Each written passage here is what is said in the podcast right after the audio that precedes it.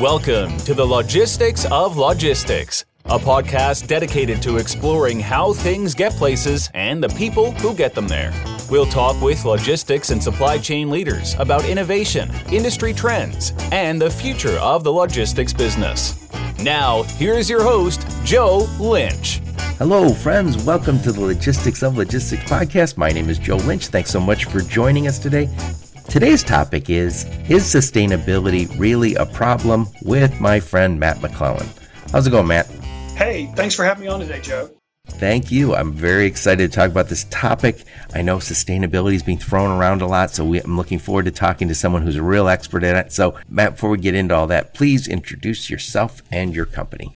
Okay, thanks. So, my name is Matt McLelland, and I am the VP of Sustainability and Innovation at Covenant Logistics. We are a third party logistics provider. We have a lot of trucks, but we also have warehousing and managed freight. We have do freight brokerage, and so um, a lot of people know us as a trucking company on the Transport Topics list of top 50 carrier for hire carriers you know that list the, the rankings always changing but we're usually between 40 and 37 just in terms of size uh, financially and number of trucks and trailers and that sort of thing. So uh, we've been at this since 1986 my role which i'm sure we'll probably get into in a little bit is relatively new for the company. I've kind of been in innovation and technology internal to the company before we elevated it and created the sustainability position. But yeah it's great to be here. We're in chattanooga tennessee which um, i'm a huge chattanooga fan. Unfortunately the word's out. California people and others from you know some of these crazier places, Joe, are starting to move here and work remotely, and so real estate's going up. It's a big outdoors town. I'm a big outdoors guy, and uh, in fact, just prior to this call, I was on a trail run, and maybe I'll, I'll maybe you can put a picture that I took of the fall leaves, you know, in the, in sure. the kind of show notes at the bottom. So yeah, it is very interesting. I saw a list of under overlooked. I'm sorry, it was overlooked cities, and it had cities like Grand Rapids, which I've just been here in Michigan, Des Moines, which I've been to a few times. It had Chattanooga. It was talking about all these cities, and I will say this: I'm I'm in the Detroit metro area, but I'm on the very fringes of. I'm near Ann Arbor, and Ann Arbor was on that list too. And one of the things I always feel like is. Uh, mid-sized cities have are much more livable. and, and, I think you know, once you, once you leave that bigger city and you go, I can't go back. I'm not used to the traffic anymore. I'm not used to the congestion. It, it, it's crazy. You know, I read Outside Magazine, and they have this big issue every year called uh, "Best Town Ever" or "Undiscovered Ski Towns," and the right. inhabitants of those towns always hate when that issue comes out because all of a sudden the word gets out. I'll give you an example. Um, there's this little town in Idaho called Driggs. It's outside of Jackson Hole, and it's this tiny little speck on the map and they've got a tiny little ski resort and it's been this great little undiscovered gem and then you know some magazine did a did a story on them and now you can't live there unless you've got a five million dollar home and it's just banana so right. yeah i'll tell all your listeners don't come to chattanooga. It's terrible. It sucks there yeah. I know it's terrible. You really should live in atlanta. Yeah. Yes exactly. So before we get into the topic today Tell us a little bit about you. Where'd you grow up? Where'd you go to school? Give us uh, some of your career highlights. Sure. So um, I'll tell you some of the things you can't ask directly. So I'm 50, 51. So that working backwards from that, I've been a professional for over half of my life now. So I've been, you know, working mostly in technology for most of my career. I started out after graduating with a technology degree from the University of Georgia, working for a big software company out in the Bay Area I and eventually moved back here to Chattanooga in the late 90s, which is home for me. I grew up here and, you know, have been here in the logistics space for probably the last 18 years of my career and at Covenant Logistics for the last four. And um, it's an, it, well, I'll tell you this, it's an interesting space. And if any of your listeners, Joe, are college students that are, you know, torn about what sort of a career they need, you know, logistics is a great position, a great job to have. Right. You know, it's interesting. You mentioned you're from Chattanooga, so I'm in Michigan, and uh, by by law, we all have to go to Florida, so we have to drive down there or fly down there. I've done both. It's it's a nasty drive, but if you drive, you always drive by Chattanooga, and it's one of those places that I used to always stop. Now I have not been there driving in probably ten years, but I remember Chattanooga was like this little town you go, go, what's going on here? And so you must have grown up seeing this as a, a small town growing into what is no longer just a small town. Well, you know, back in the 70s, Walter Cronkite's really famous. If you Google it or YouTube it, you'll see that this was listed as one of the dirtiest cities in the country. You know, back in the mid 70s. Why was that? What was there going on there? Manufacturing with absolutely no uh, no acknowledgement of pollution, you know, and this was before global warming and climate change. This was just air quality. I mean, we had right. the worst air quality in the nation. Yeah, you wouldn't think that, but yeah, the, it, it's interesting as uh, the north move, north became regulated, it moved stuff down south, which was less regulated at the time. And what's interesting is my dad used to say, my dad was born in the 30s, so he, he had different perspectives. There was always a sense that when you saw those smoke stats pumping out smoke in your Michigan, you're like, hallelujah, everybody's working, right? The plants are, plants are booming. We're, we're melting steel and building cars, right? That was a fantastic thing. And it was only probably in the 70s and 80s where you started going, what are they pumping out? And I always used to think, that smoke, that just goes to space. No big deal. the space doesn't care if we put pollution there. Oh, yeah. Now we know better now, right? right. So you grew up there and you went to school. Where'd you say? University of Georgia. Excellent. But I'm not this go dogs. You know, everybody gets into school stuff. You know, it's a great school. You know what the irony is, Joe? I couldn't get into Georgia now. I think oh, most oh, yeah. of us could yeah. not get into the schools that we graduated right. from because they've become so competitive. But yeah, the big joke is I did really well when I was there. They wouldn't let me go to the arches today. That's the same. I'm, I'm in Michigan, and a lot of my friends who went to Michigan State go, "Oh my God, I had a hard enough time getting in in the 80s. I don't know what it would be like now. And same with University of Michigan. you go, yeah, a friend of mine's kid, uh, like, oh, I had a 4.0, but I guess that's not enough. I also needed to write a novel and, and, and climb Mount Everest, right? So, so let's get into the topic today. So today's topic, well, uh, one of the things I think is while we're prepping, I kind of mentioned this. Your title again is VP of Sustainability, Sustainability and, Innovation. and Innovation and you're at Covenant, which is a, a trucking company. And what's interesting is you're VP of, so obviously they said this is an important topic. This is something that's important to the company. You're not the lowest level. You're not like a clerk that there. They said, let's elevate this to a position of importance. And you're not, uh, Covenant isn't a, a, recently formed San Francisco company that's all woke and said, hey, let's create some title for sustainability. This is a trucking company, kind of conservative business, kind of conservative state. And this is what kind of conservative industry. Right. Yeah, exactly. So this, this is no joke. And so, you know, I think you guys, if you didn't already know, is sustainability really a problem with Matt McLelland?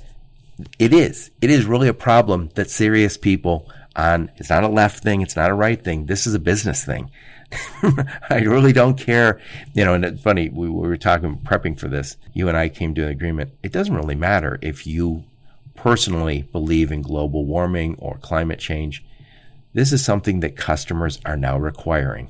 so speak to that a little bit, man. Yeah, so let me let me unpack that just a little bit. And I'm gonna like dip my toes in a little bit of some delicate waters here. You know, because you talked about left and right. And there is a little bit of left and right when you think about sustainability. But look, right. because you know you could be on one side of the argument and say the Earth is warming up and climate change, and you know the day, you know the science speaks for itself, and then you could be on the complete opposite. It's all you know. It, it's it's misinformation.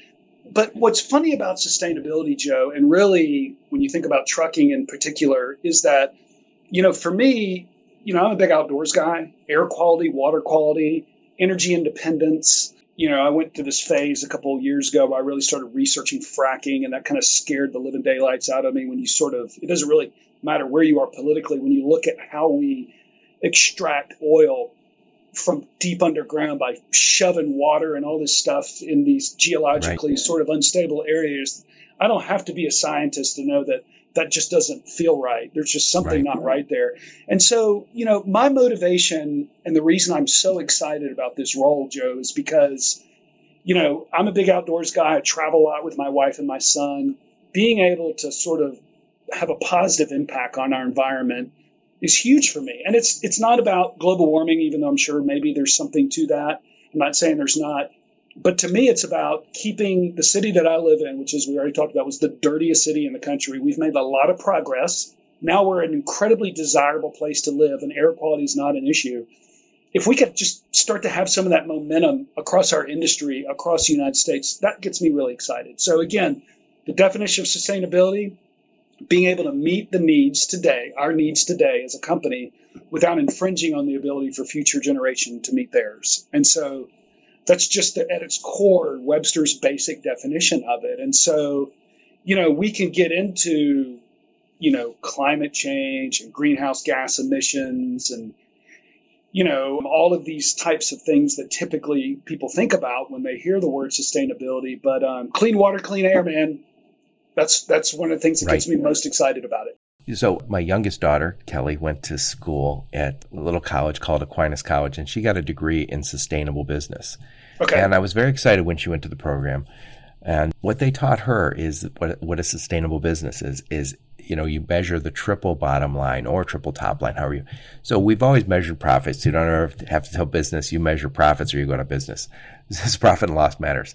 But they said when start measuring impact on people, and that's not just your people, it's people in your community if you can. First and foremost, you got to take care of your own people. You got to take care of your customers. But if you can do something, a little outreach, certainly doesn't hurt. Secondly, you want to have less impact on the planet than traditional. So you want to be your best in class for your industry. So long term, if you're, you know, one of those industries that really impacts the environment negatively, you can't be a sustainable business. Conversely, you can't be a sustainable business if you don't make profits. So you have to do all three because one of the things, the kind of the tenets of that was if you don't make money and you say, yeah, but we're doing really well with people and really good with the planet. Yeah, but you're going to go out of business at some point. So you, so, and then the person who replaces you might not do well for the planet or for people. Oh yeah. So, well, let, let me jump in there just for a second. Cause you know, Joe, what's interesting is if you look out across all of the largest companies in the United States, the ones that have the, the biggest profit margins, people like Google and Apple and Microsoft and Facebook, these are some of the loudest companies when it comes to uh, carbon neutrality and the amount of investment they're putting into making data centers greener. They all have, if there was such thing as triple digit profits, they've got them. Right. And so right. they can afford to do these things. And when you're a truck, trucking company like us or a logistics company, you've got single different profits, barely double digit profits if you're doing really, really well, then that's a lot harder to right. do. You don't have money laying around to put into this. And, you know, we can unpack this a little bit more later, Joe, but, you know, if you put a, a diesel quote and a green quote in front of a customer, they're going to pick the diesel quote every time. At least traditionally that's been true. It's becoming not so much the norm, but because, you know, sustainability is not free. And so if we start really putting our money where our mouth is, you know, money where our mouth is, you know, we're going to have to start thinking about this a little bit differently. And that's kind of where government and regulation all kind of comes into play because once they start requiring us to do certain things, we're going to be forced to pass that cost along. So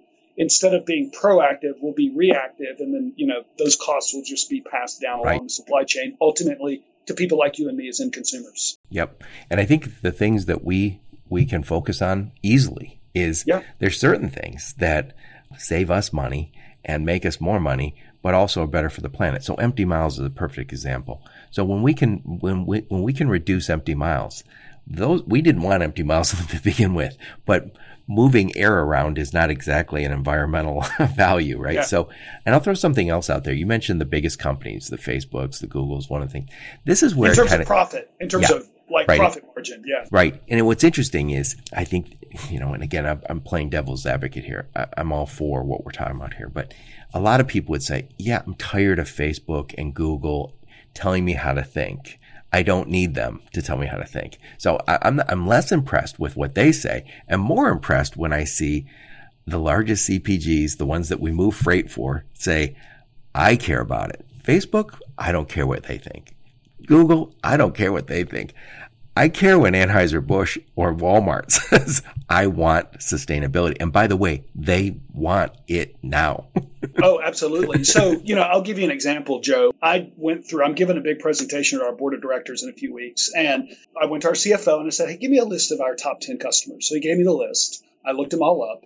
Nine out of 10 of those had very aggressive ESG, which is environmental social governance initiatives. These are, most of them are publicly traded. And these are very well documented, measured qualitative and quantitative positions that each company has about what their position is going to be with the environment, diversity, equity, inclusion, the communities where they live, commitments to their people. And in this document, when you look at the emissions improvements that they want to achieve over the next several years, Right. at least two thirds of those come from something called scope three, and we can unpack what that means in a second. What that means is that scope three is where we are that customer scope three. Us as carriers doing business on their behalf, delivering their goods and services, they absorb part of that greenhouse gas sort of the sins that are committed. You know, when when we pollute doing work for them, they own that measurement. And so it's important to them because they got to lean on us to help get their numbers better. And so, you know, that's where it becomes important to us and really anybody that's in the business that we're in is that if it's important to your customers, it better be important to you. And those Yeah. top 10 customers, guess what? They also have Joe. Each one of them has a named sustainability person or an entire department, all associated with tracking, measurement, communication, optics, you know, all these different roles that that sustainability people play. So it's very important to our top 10. Right. And you know, it's interesting. I think it was Boston Consulting Group. I know it was Boston Consulting Group just put out a report. I think it was from April. And, you know, again, a serious consulting company. This isn't, you know, again, this isn't a whole bunch of woke college students. This is, this is business people. And they said, Hey, this is a problem. And I think they pointed out that it will take a hundred trillion dollars investment, probably over the next, I think it was 30 years mm-hmm. and to get to the right numbers on greenhouse gases. And a lot of things we're already doing. So we're moving in that direction. And- so some of those things like can we reduce empty miles? We're already doing that. And some other things we'll end up with electric vehicles doing the final mile. That's simple enough. We're, uh, we know how to do that. Other stuff is going to require that innovation. That's the other part of your job.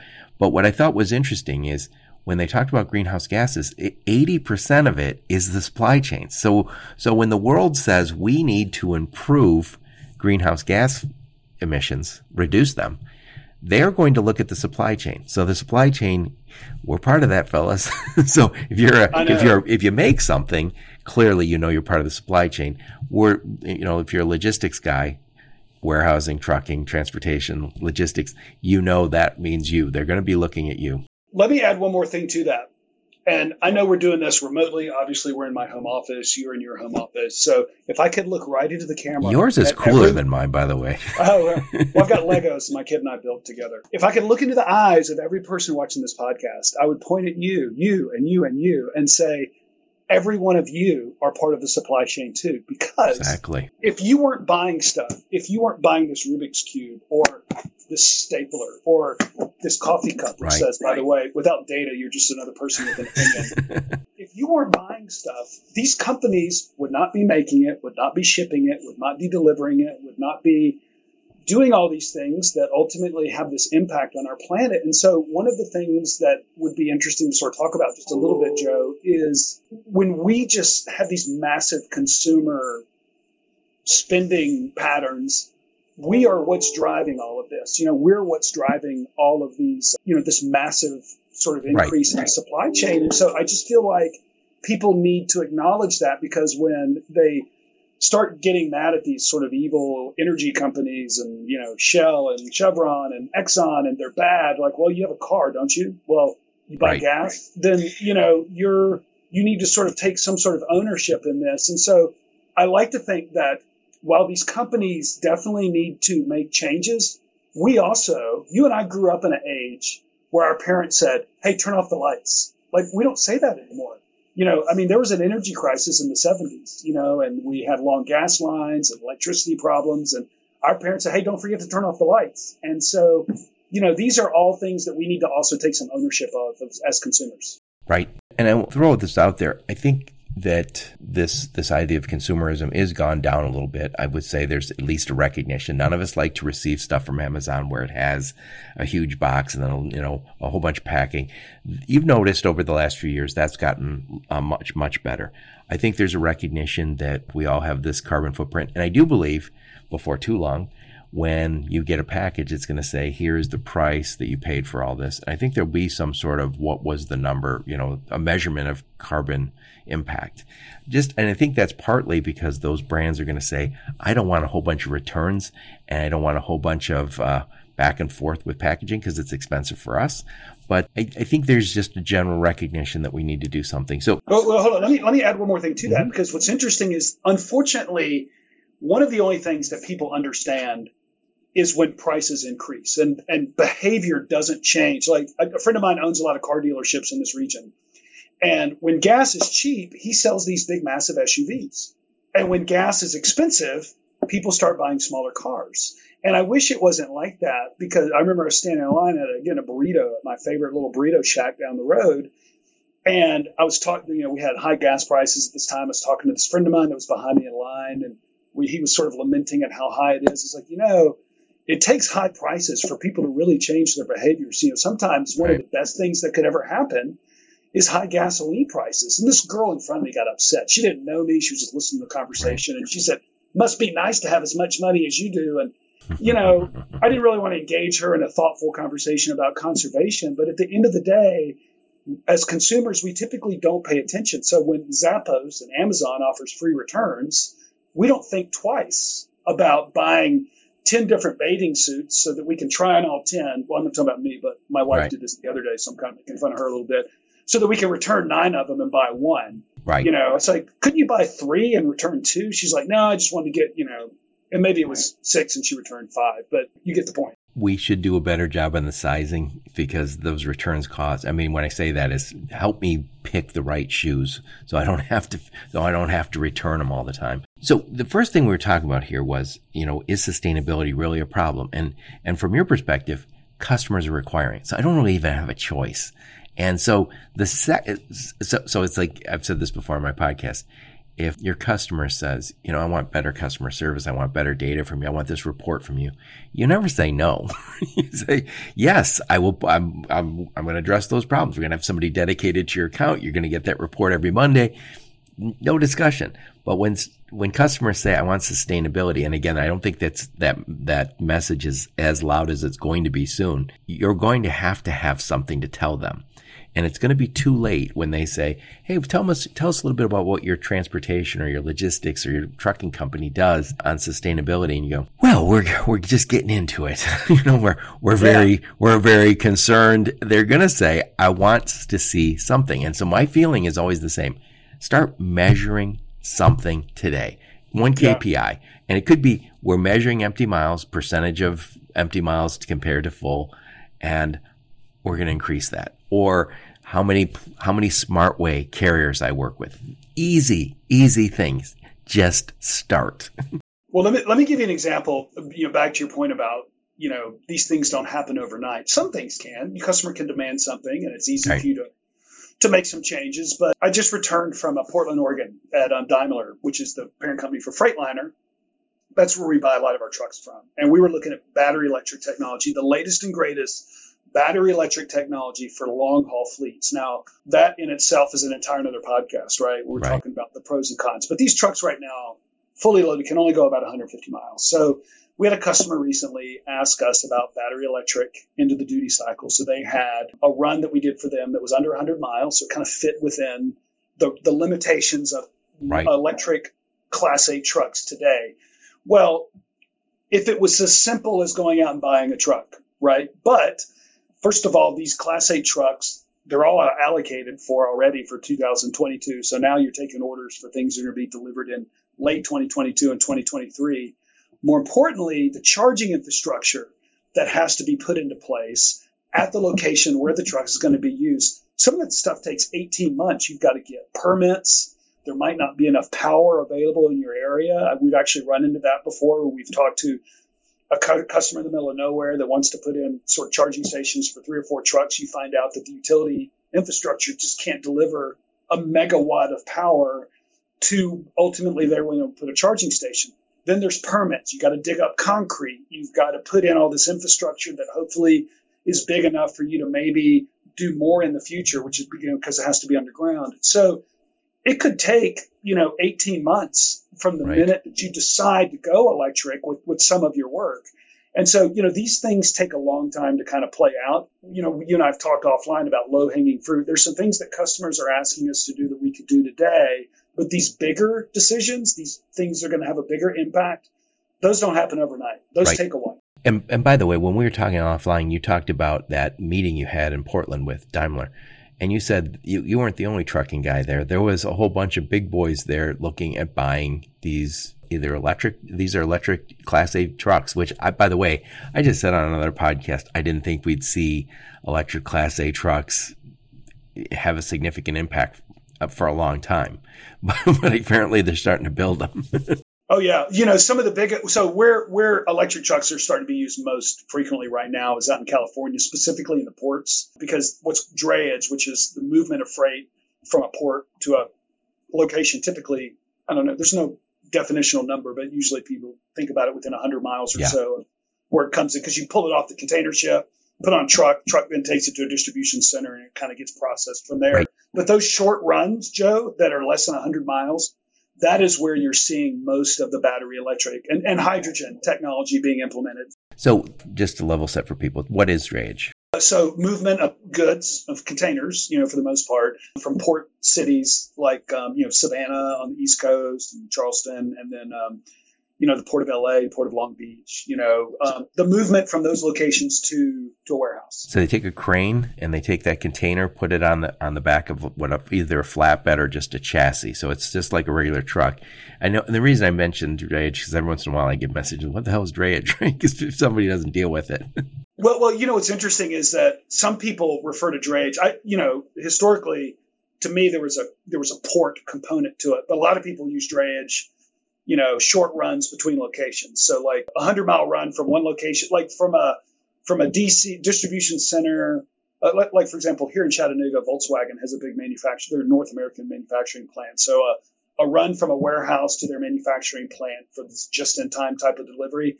Some people I've heard they call that drayage. You know, I don't really call it. I think it's that's more of a port function in my mind, but usually yeah. it's the containers going onto either a flatbed or a, or a chassis, and it, usually it's just going. So I remember somebody draying something from Chicago, Port of Chicago to Detroit. That's 270 miles. That's a little longer than you would normally see, but normally, to your point, it's 100 miles or less. And so electric vehicles can start to be used there. And I think we'll see electric vehicles being used for that final mile because that, that infrastructure can work you're usually doing it in population centers at some point that electric the, the grid is there. So let me give you a little a couple of interesting pieces of minutia that about since we're talking about ports. Number one, after 2023, the EPA in the state of California is good. You know, well every every truck that comes into a port has to be registered. After 2023, trucks are going to have to be zero emission. You know, to some degree. Right now, trucks older than 2011 are starting to drop off the registry because they've reached what they de- determine is their end of useful life. And so those trucks can no longer come in. Ironically, they can drive up and down the road in California, but they just can't come into right. the port.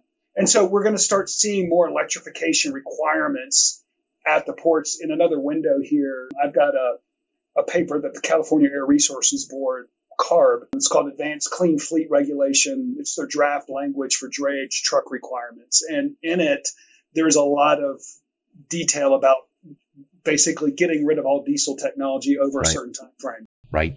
So it, it's interesting. Maybe people don't realize this, but as every year we get cleaner and cleaner on the trucks and the cars that we build. So as we get newer, newer fleets, we naturally, even if we did nothing else, we get more, we get better at emissions, but that's not fast enough. So we got to do some other things. So, so you mentioned that you, you, you were, you went to visit and your feeling was they had, they had, a, they talked to you about hydrogen and they talked to you about electric. Where do you see that? Where do you see that going? So while there, while there's a lot there, so let me think of the high level way to say right. it. So like everything in life, there's pros and cons right? And and it's not like you have to choose. Like you don't have to pick hydrogen or electric. You can use a mix of both in your fleet. Today, um, electric is attractive, and again, I'm talking about it from the perspective of a long haul trucker. So I mean, people doing local deliveries and things like right. that that would be different. But you can send electricity wherever you want to on this thing that exists today. It's called a power grid. Yeah, we already and have so that. If you if I want to buy a truck and I, I can put a charging station into my location, I can charge it up right away. Now it takes three hours or four hours, you know, depending on how big the battery is. But juxtapose that with a hydrogen truck. Well, hydrogen truck, you got to deliver the fuel to wherever it's going to be used, right? A big storage tank somewhere. Then you have to make it, right? You have to make the hydrogen in the first place. And then once you make it, it only takes 15 minutes or so to refuel the truck. An electric truck can only go 150 miles. A full tank of hydrogen can take you up to five and six, 700 miles. So, you know, there's a lot of pros and cons to each. It's expensive. Hydrogen is expensive. You know, let's say that right now we're in California, hydrogen is roughly $13, $14 a kilo. If you're a for hire fleet, nobody's going to hire me with a hydrogen truck because my costs for delivery is going to be way too high compared to a diesel truck. If I'm a private fleet like PepsiCo, and um, I've got a massive decarbonization initiative to electrify or decarbonize up to 75% of my fleet by 2025, then if I can absorb to pay those costs, I'm probably going to have a lot of electric trucks and a lot of hydrogen trucks in my fleet. So again, I will show you um, if any of your readers read the Wall Street Journal, there's a big piece in yesterday's Wall Street Journal, which would be Wednesday, November 10th. Yeah, I'll put a link to that. Yeah, it's it's called the coming battle over electric trucks. And I'll say one last thing because I could go on forever about this. Is uh, people forget that elect- the hydrogen truck is an electric truck you know, electricity, you know, it's the same motor. It's even got a battery on it, but you generate electricity on demand.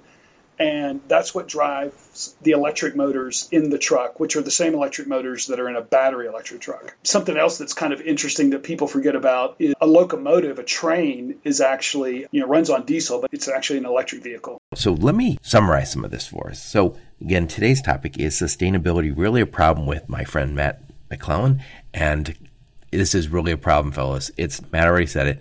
First off, our customers are requiring it. Not small companies, big, big companies are asking for it. This is where the greenhouse gases come from, the supply chain, 80%.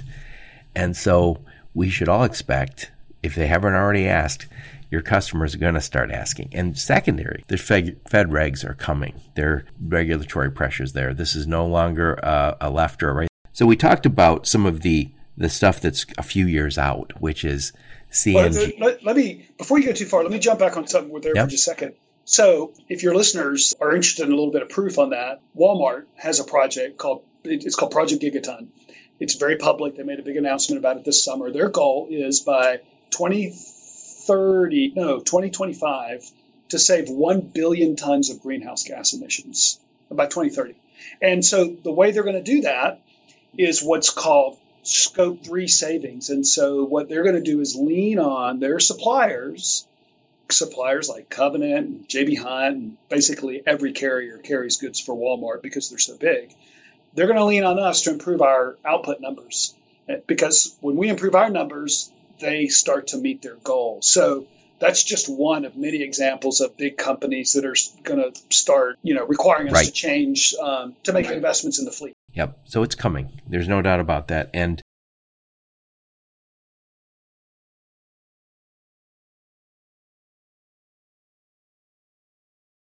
I think there's the I'll call five years out, three years out, whatever it is, is this hydrogen, which you talked a little bit about, electric, which you talked a little bit about. We didn't talk about compressed natural gas. That's another option out there. So talk a little bit, a little bit about uh, compressed natural gas how that yeah, works. So, you know, compressed natural gas is interesting because a lot of fleets tried this, you know, six, seven, eight years ago and had mixed results with it, mostly not good results. And it was largely because the engines were just underpowered and they weren't, I mean, they weren't great on a long straightaway in the middle of Omaha, but they didn't do well going over the Rockies. And a lot of the companies that tried them ended up, you know, mothballing them. Well, like a lot of different technologies that people test, it's gotten better over time. So if you were to look at private fleets like UPS uses a ton of compressed natural gas, and it's a great alternative for people committed to decarbonization. A lot of carriers just haven't given it a second chance. So I don't personally don't know of a carrier, a, a, a for hire long haul carrier, Joe,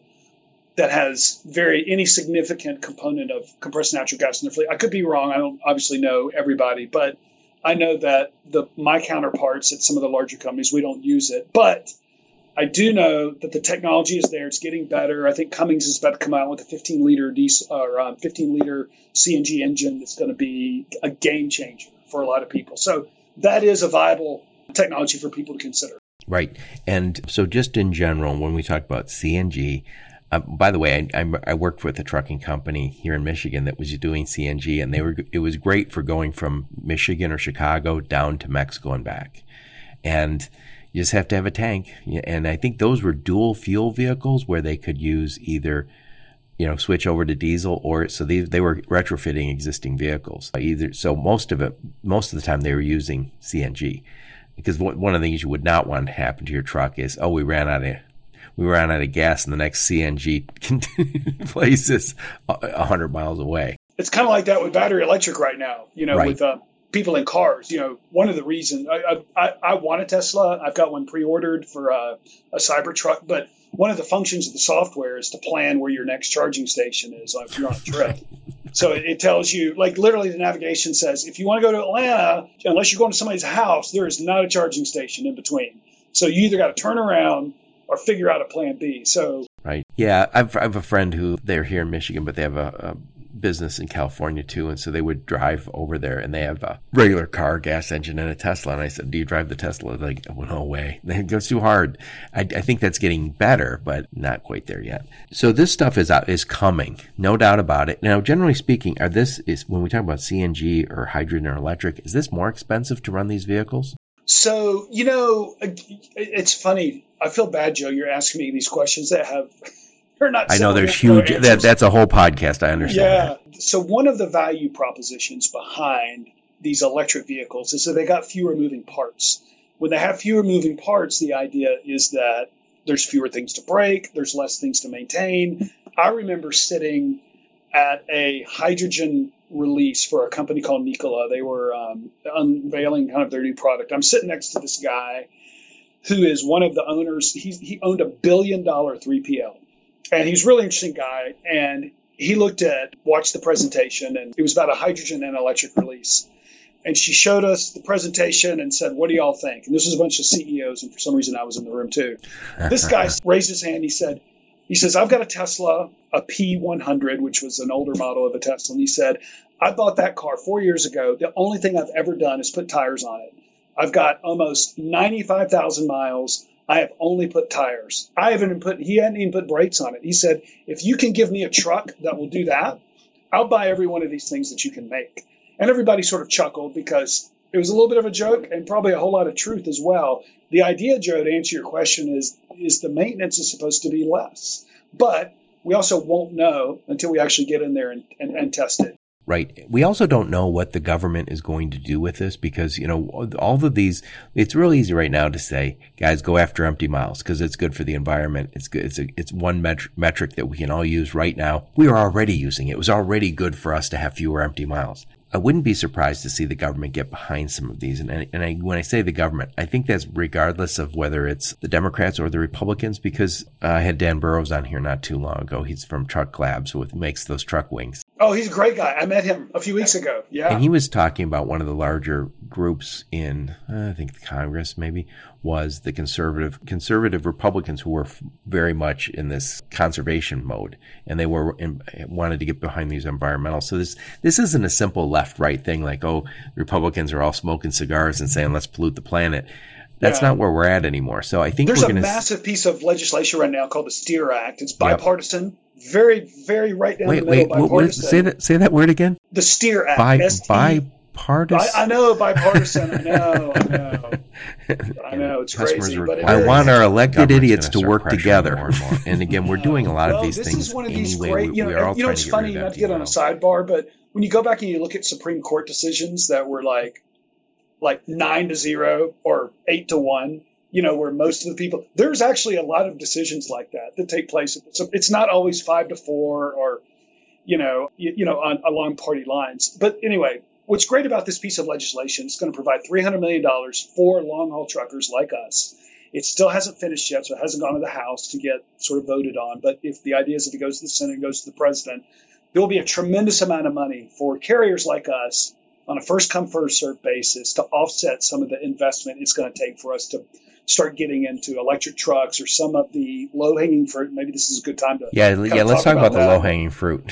but but to invest in technology that's going to help us with their our current assets to get better fuel economy to reduce our greenhouse gas emissions. You know, it's interesting right now. One of the things that we're looking at, Joe, is electric APUs. Because if anybody, if any of your listeners have ever been to a truck stop or been to a rest area, there's trucks everywhere because these these um, drivers have to spend the night somewhere they're idling their trucks. They're running their air conditioners, running right, their heaters. Right, right. When you say a- APU, that's auxiliary power unit. So describe what yes. that is.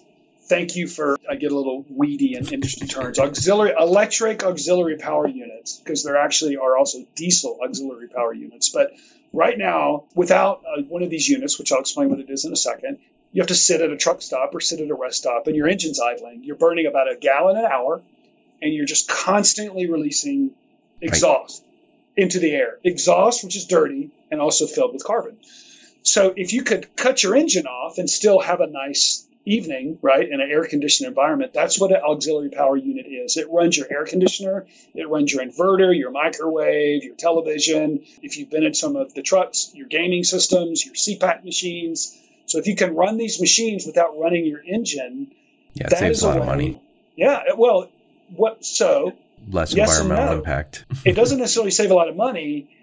Even if these things save are cost neutral, if you've got to buy one for five grand and over the course of a year you save five grand in fuel, even if you just get into it to eliminate your emissions, that is worth it to a lot of people. And so one of the things that you mentioned earlier on the show, Joe, which I thought was very wise, is start with something, measure something. So if you can start with measuring how much output do I have at a truck stop and how can I get better, you invest in one of these devices, you look at where you started at, look at where you were once you bought one of these devices, compare the two, you're going to start seeing substantial reduction in GHG output, GHG being greenhouse gas output. Yep. So let's talk a little bit about low hanging fruit. So we talked about the things that might be investments. And again, we believe that the government's probably going to come and have some money available from the STEER Act. And t- let's talk about some of those low hanging fruit. So what, what are some of the things that trucking companies and transportation logistics people should be looking for right now? Okay, so you brought up Dan Burrows, great guy. Met him recently. Him and Steve Smith uh, at Truck Labs. They make a product called Truck Wings, which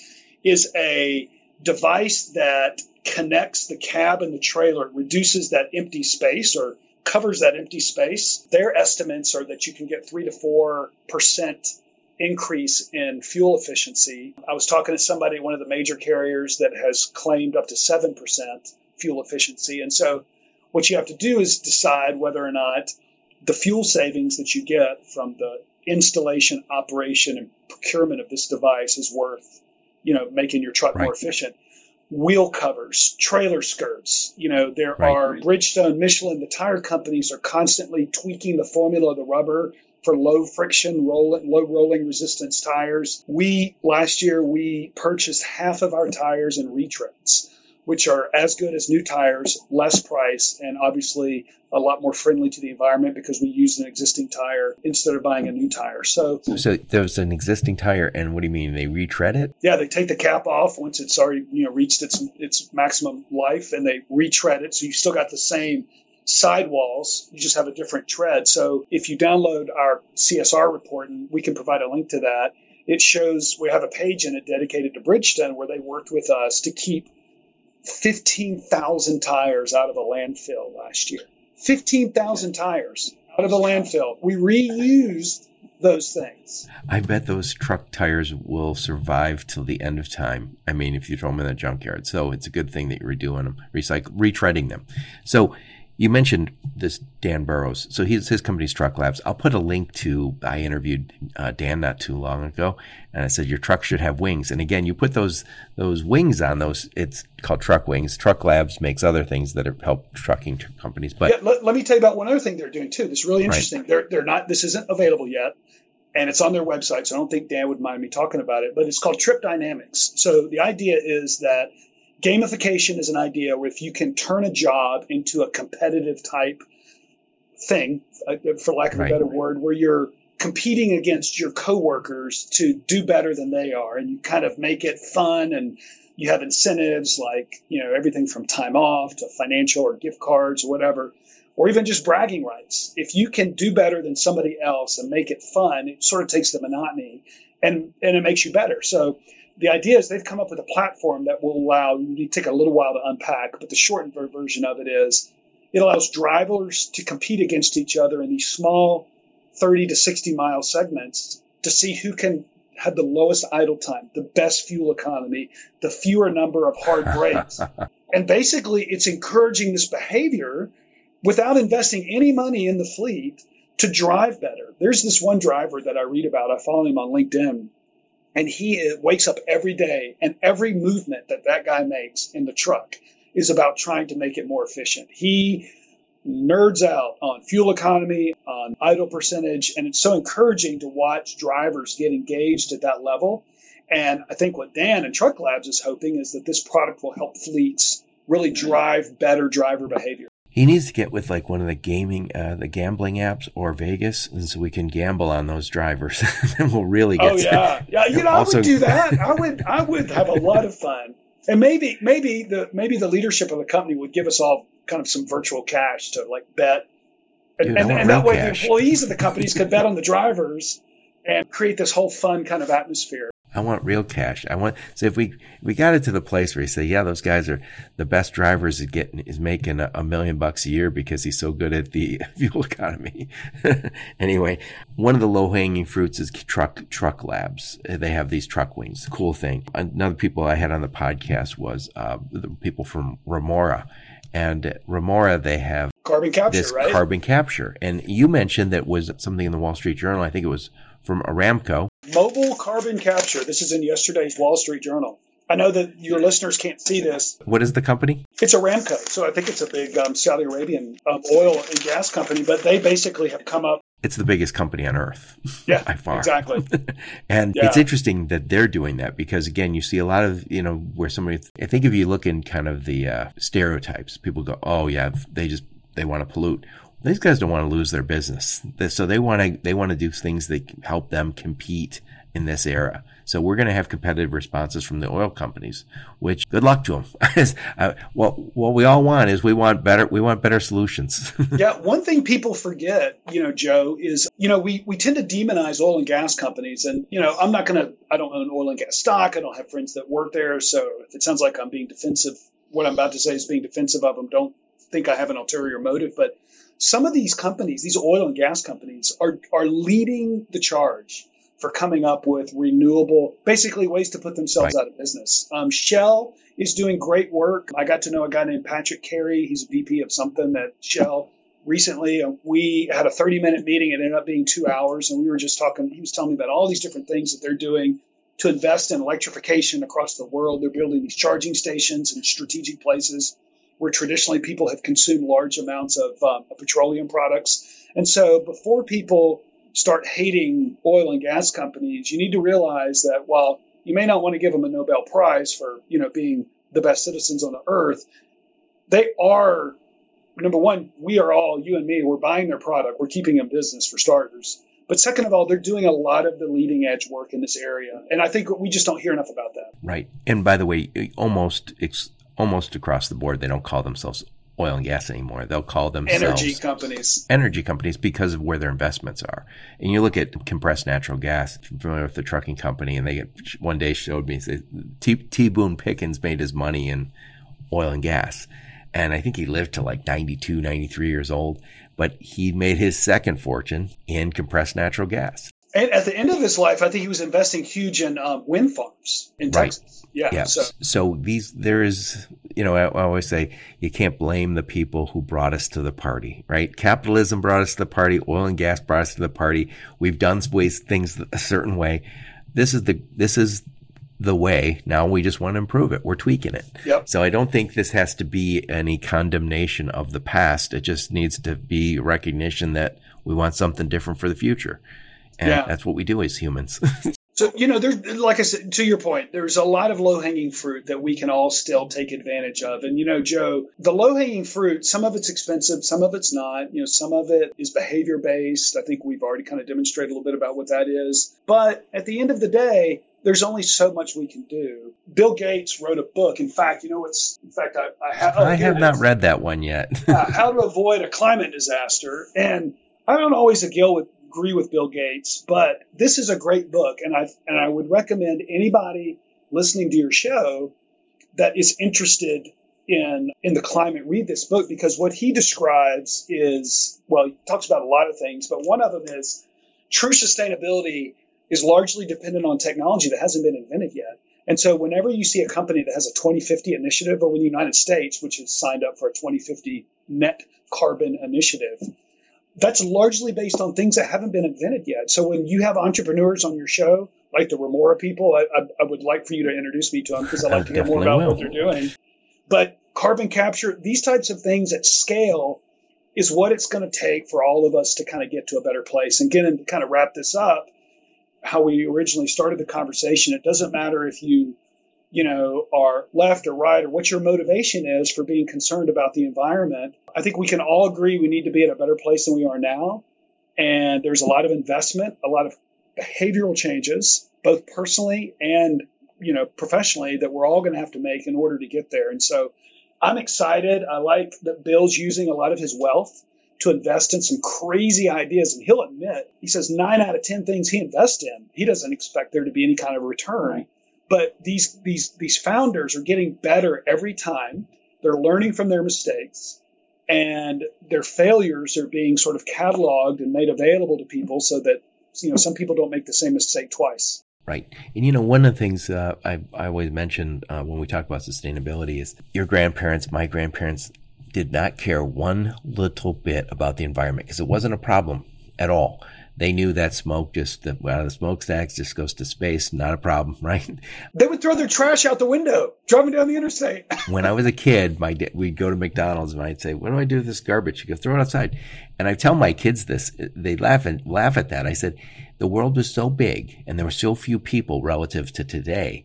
that it really just seemed like it would just blow away, right? It's like it just it went to the hinterlands and it'll never be seen again. Well, now we know it's roadside garbage right? And and when you see it now, you go, who the hell is throwing stuff out the window?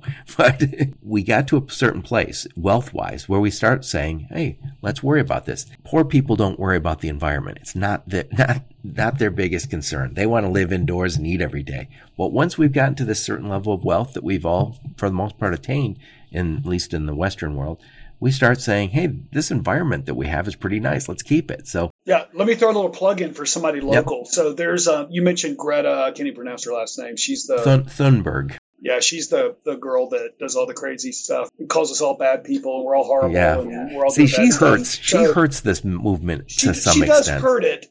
Juxtapose that to this little kid here in Chattanooga named Cash. What is his last name? His first name is anyway. He's the Conservation Kid. You can find him on Instagram. It's Conservation Kid. Am, uh, okay. Ampersand Conservation Kid.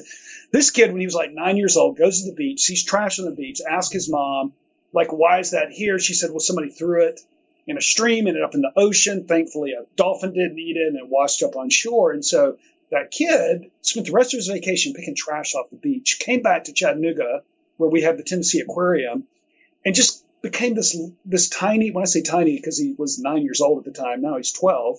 Activist about about not climate change like what Greta's doing, but just about plastic and trash in the ocean. Right.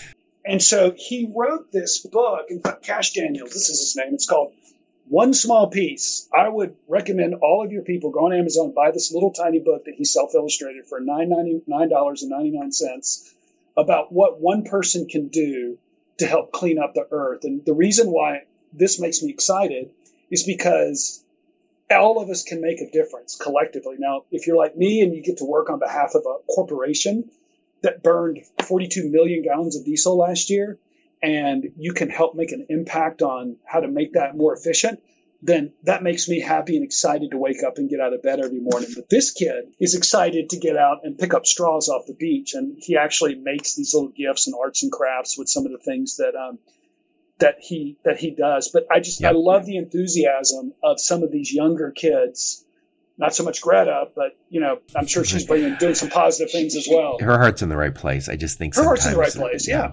I feel like some of that again. It, it feels like it gets politicized and thrown in your face, and you're like, I, I, I like well reasoned stuff. I don't want to be you know, told uh, because I'm old and I'm a white male that I'm somehow done something wrong in my life. So anyway, let's uh let's wrap. Oh, one other thing before I finish here. So one thing I will say is no matter what, if you're a little 3PL and you maybe say, I don't even have trucks, we don't have warehouses, what we can, can we do? I always say, start measuring something. Empty miles, we're all concerned about empty miles. If you could say to a prospective customer, we've reduced empty miles by 20% over year over year. It's good for the bottom line. It's good for you. That you don't even have to sell that, but start recognizing some of the things we do. Like I, I make sure every truck that we have is full you know, driving half empty trucks is bad for the environment. So if I said, Hey, I had a whole bunch of half empties and I made it full, there's a lot of things that transportation and logistics has traditionally done. That is good for the bottom line and also good for the environment. Start measuring there because I think one of the things, not everything we're talking about has to cost money. And if you can point out, we saved this much money with our empty miles initiative, and then we've got some of our carriers to use SmartWay or become SmartWay members. These are little things, but they can add up. And if somebody says, you know, I'm going to start listening to that sustainability guy because he saved us that much on empty miles and we use less fuel and whatever it might be, all of a sudden the next initiative, even if it's cost neutral or costs little, it uh, starts making a little more sense. Like I, this isn't complete out of left field yeah. wacko stuff. well, you know, it's funny. Start measuring. We, yeah, we can do that. I, I, just thought of this while we were talking, but you know, I, one of the things, and if you don't follow me on LinkedIn, I, I tend to post a lot of different articles about interesting things that I find from a sustainability perspective that people are doing. Like, you know, Denmark, they've built this you know they're they're burning um, construction waste and using it to yeah, generate that's electricity. How I found you. There's all these interesting things going on, but one of the things I talk a lot about, um, Joe, is the future of work. And one thing that really was a unintentional consequence of COVID and all of this remote work that we've been doing is we kept a lot of people off the road. Traffic in places like Atlanta didn't exist for about a year and a half. It's still not back to what it was before. And so, one thing that we did in some of the departments at our company is we encouraged people hey, if you have like a 40 minute commute each way, some of our people for some reason live a long ways away. Like all of a sudden you've reclaimed two hours of your life. Well, go exercise. You know, don't just work more or waste that time or, you know, look at social media or whatever. Use that time and go exercise. So a couple of people use that time to start training for a race and to kind of did something productive. And when you think about the impact of not driving in, of, you know, not printing and consuming the types of things that you consume when you go to a corporate office. It would be interesting if you could measure the savings that a lot of these companies are having, not just financially, but environmentally. What sorts of things that you're reducing by eating in instead of eating at lunch, or the reduction. One one thing would be great to measure is how much money did you save on business travel? You know, right. and you could come up with a monetary number and then maybe a greenhouse gas number oh, associated yeah. with that too. I mean, you could you could go crazy with that idea. I'm an automotive guy originally, and I used to get dressed in a suit and tie and drive 20 minutes, half an hour, hour, depending on the day. And I, I did a two hour commute, one hour there, one hour back. And it takes time out of family time. It takes time out of, uh, out of it, what you miss is family and working out. And, and, uh, and I also say this, I look at my environmental impact is so much less. My car doesn't move some days, mm-hmm. and uh, and I I get out and go to the walk. Should get to the gym now. That's getting cold here in the north. so anyway, let's wrap this bad boy up. So give us some final thoughts on this, Matt. So what is interesting about sustainability, I think, is um, I got a um, I got asked to ironically do some consulting work. There's a company that called and asked me if I would talk to their leadership about sustainability and, and whether or not companies need full-time sustainability people, about whether they need to have a published ESG plan, environmental social governance. You know, there's this whole idea of ESG investing where certain types of investors only want to invest in publicly traded companies that are very committed to not only do what they do, but to do it in a responsible way. So, you know, my answer to them was you know, really depends on two things. Number one is, is it part of your DNA? Is it part of who you want to be? I think we find, um, Joe, I don't know, it'd be interesting to talk about this another time, but a lot of the younger workforce, the millennials, um, are asking in the job interview process, what sort of things are you doing to give back in the community? What sort of volunteer opportunities are you going to enable for me? At our company, we have something called volunteer time off, where you know uh, we get we pay for you like PTO, paid time off, to spend a day or two volunteering and you get paid for that day. So, you know, these these younger kids are asking about what our company is doing for the environment, what we're doing in the communities. And so ESG and CSR initiatives in your company, I think are great things. I'll give you a link that you can put in this to our corporate CSR report. That is kind of a description of kind of what or how we are thinking about the environment and what sort of investments that we're making. Once we step that up into an ESG report where we actually start calculating measurements and making commitments to carbon neutrality and reductions that we're going to make in our normal course of operations, you know, we're going to do that probably next year or so. But I think if you're a publicly traded company, you definitely need to have people kind of dedicated and doing this full time. If you're a smaller company, you definitely need to have somebody who's got sustainability responsibilities in your organization. I think that, you know, for me, I report directly to the president of our company. I'm the only person in our company that doesn't belong to a department. And that's by design. It's confusing from an accounting perspective, which is a whole nother discussion because people never know to charge my expenses to. But I belong, I report directly to the president of our company and I, I communicate directly with leadership about things that I'm learning, I'm reading about, uh, conversations I'm having with employees. I'm a conduit directly to them about how we can kind of do business good and do business well. Doing business good meaning being good at being a logistics provider and doing it well meaning we're doing it in a thoughtful and responsible manner. So that's kind of how I would sort of sum all that up. Right. No, that's great. And, and you mentioned ESG again is environmental, social, and governance, right? So a lot of you'll hear a lot of Wall Street guys throw that out there. And then you mentioned CSR, which is corporate social responsibility. Social responsibility. So yeah. there's more and more companies. And again, you you mentioned something very interesting. Look at your customers. If your customers have that stuff and they see to make a big commitment on their website, look out because they're coming and it's time for you to, to, say i need to align to my customers uh, wants and needs values anyway before you go matt Tell us a little bit what's going on over at Covenant, not just not just uh, ESG, CSR. I know you guys are moving some freight. What's your sweet spot over there? Oh man, you know this is you know it's seasonal work that's about to come up due to the Christmas season. I think the, one of the questions we're asking ourselves is uh, with the supply chain issues that are going on. You know, typically around Christmas time, right about now in the beginning of November, you know, the entire supply chain starts to really catch on fire because people are ordering for Christmas and getting right. ready for vacation. And, you know, you would think that that has slowed down because of the port crisis and all the container ships.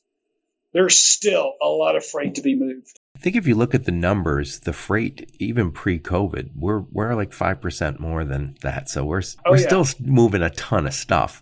It's not yeah. as if everything got stuck on the water. Most of it's made it to shore. oh yeah, yeah. You know, some of the things that we're really thinking about right now that we talk about, you know, recruiting for drivers. That's, I don't want to say that's a tired that's new because we, no, it's not new, but it's getting bigger.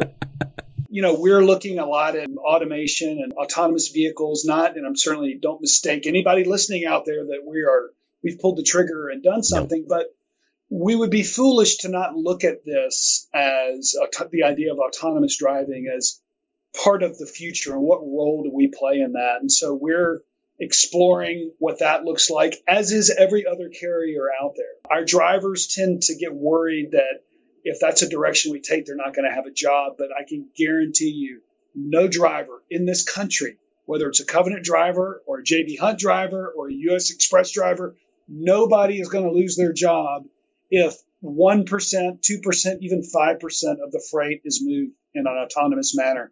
Maybe I, you can cue this up for maybe a future podcast where we talk about this, but it is something that's on the radar. It's something that is going to happen. It's something that has a lot of hurdles to, to be overcome, but it's definitely something that's really interesting. We should all keep our eyes on. Yep. Well, what I'll do, Matt, is I'll put a link to your LinkedIn profile. You guys really should follow Matt. He, he does post some very interesting things. That's how I, we're always connected, but then he's posts some things that about different things with sustainability. And again, there don't all have to be moonshots. Some of them are just, we can do this right now. I'll also put a link to Covenant on the website and any of the things you referenced. I'll put, if you give me the link, I'll put it in there. And I'm also going to put in Dan Burrows' podcast, which was Your Truck Needs, Why Your Truck Needs Wings, and also Paul Gross's podcast. I think it was the carbon capture for semi trucks. And put a link to my, um, so I have a personal Instagram page that is called Chad the Van, where you can track my that. outdoor adventure travels in my large very diesel inefficient sprinter van that is which I'll be spending the night in tonight by the way at the end of a trailhead getting ready for a big camping weekend. But yeah Chad the van is what really gets me passionate about some of the sustainability stuff because it takes me to some really beautiful places. A lot of the pictures are are, are highlighted there on the Instagram page. But um, it, it gets me really enthusiastic and thinking about the environment and clean air and clean water, and it all kind of goes into. This we all want that. yep. Well, thank you so much. I really appreciate taking the time, Matt. Great. Thanks, Joe. Hey, and thank all of you for listening. Your support is very much appreciated. Until next time, onward and upward. You've been listening to the Logistics of Logistics podcast, where we engage in conversation with experts in the logistics field. For more details, visit thelogisticsoflogistics.com or follow Joe Lynch on LinkedIn.